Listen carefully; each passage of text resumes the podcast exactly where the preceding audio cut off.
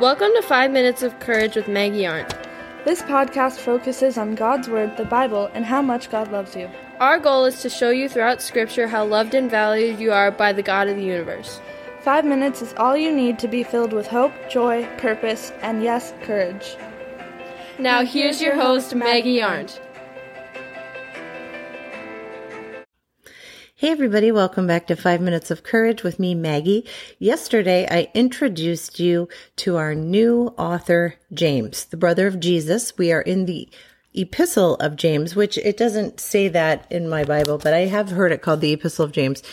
An epistle is basically just a letter, and that's what James is writing to the scattered 12 tribes of Israel, which is just another euphemism for the Israelites, the Jewish people. And he begins with a greeting. But right after that, he kind of comes out swinging, which is why I picked James. I really, really like that he doesn't mince words. He has a lot to say in a very condensed amount of time. And he starts right off the bat with faith and endurance. So I am in chapter one of James and I'm going to pick up in verse two. Listen to this. Dear brothers and sisters, when troubles of any kind come your way, consider it an opportunity for great joy. Okay, what? Let's just stop right there. Consider trials an opportunity for great joy. Most people would not consider a trial something to be joyful about, right? However, what James is getting to is that trials are going to produce patience. Verse three, for when you know that when your faith is tested, your endurance or your patience has a chance to grow. So let it grow. For when your endurance is fully developed, you will be perfect and complete, needing nothing. So faith is tested through trials, not produced by trials. Let me say that again. Hopefully it makes sense to you. Faith is tested through trials, not produced by trials. Trials will reveal what faith we already have, right? It's not that, that the trials create the faith. It just shows what we already have. And so, um, James doesn't think that God sends trials to break down or destroy our faith. In fact, God doesn't send the trials at all. We'll get back to that in just a moment. But it produces patience. So in this version, it says your endurance has a, chance to grow. Um, in, in other versions, it says it produces patience. And the original Greek word for patience is hupomone. When it basically means it's not the kind of patience like where you have to sit for a long time and, and wait in a doctor's office, but it's more the kind that makes you strong, the kind that produces endurance, the kind that makes you, what doesn't kill you makes you stronger, that kind of patience. And that's what we're talking about here. And so he's saying it's not that the trials are going to make you feel joyful or that you need to be happy. In fact, that's the opposite of what James is saying. But he's saying because of that, you will be refined. You will be, will have a greater faith, more endurance, more patience. And that is where the joy is going to come from. And then he goes on to say, if you need wisdom, ask God. Well, trials bring a necessary season to seek wisdom from God. And we, we often don't even know we need wisdom until our time of difficulty. And in trials, we need wisdom more than we need knowledge right? Knowledge is raw information, but wisdom knows how to use it. So it's been said that knowledge is the ability to take things apart.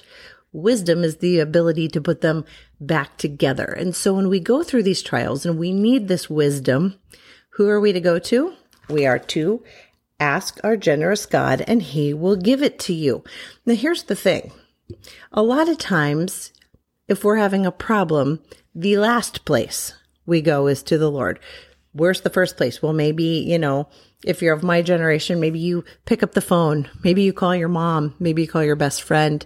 Maybe you put it out on Facebook. You know, what do you think I should do about this? Maybe you just lament on some of your social media. And what, what God is saying is don't be dual minded. In fact, he says, do not waver for a person with divided loyalty is as unsettled as a wave of the sea that is blown and tossed by the wind. It's the, the dual mindedness, the double mindedness of wanting to keep one foot on earthly things and yet one hand reaching up to God. He's saying, don't be that person. Be the person that just reaches up to God and don't worry about what's going on in the, in the world. And if you do that, verse 12, God blesses those who patiently endure testing and temptation. Afterward, they will receive the crown of life that God has promised to those who love him. And remember, verse 13, when you are being tempted, do not say, God is tempting me. God is never tempted to do wrong and he never tempts anyone else. Did you catch that? A lot of times when things go wrong, people want to rail and rage and be angry at God. How could God do this to me? How could God allow this to happen to me? How could a good God step by and watch this happen? And what I need you to know is that Jesus said, and James reiterates, you will have troubles. Not you might, not if you have troubles, but you will. In this world, you will have trouble. James reiterates, and when you do, take that opportunity to refine your faith, to refine your endurance, to refine your patience, and reach upward. Not keep one foot in social media lamenting all the things that are wrong. Ask God for wisdom. And wisdom comes from a need because you are experiencing trials. Remember, wisdom and knowledge, not the same thing. So what James is very, just really succinctly trying to tell us is to keep our eye on the prize. You will have trouble, but remember to ask in the correct way and to the correct person. And as we do that, I'm just going to repeat. God blesses those who patiently endure testing and temptation. Afterwards, they will receive the crown of life.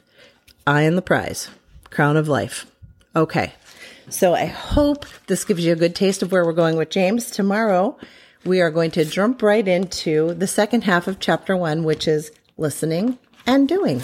Be well. Thanks so much for listening today. Please subscribe to this podcast. I'd hate for you to miss out on even one minute of courage. Then share it with all your friends. If you'd like more information or would like to contact me directly, go to 5minutesofcourage.com. That's the number five, and you can connect with me there.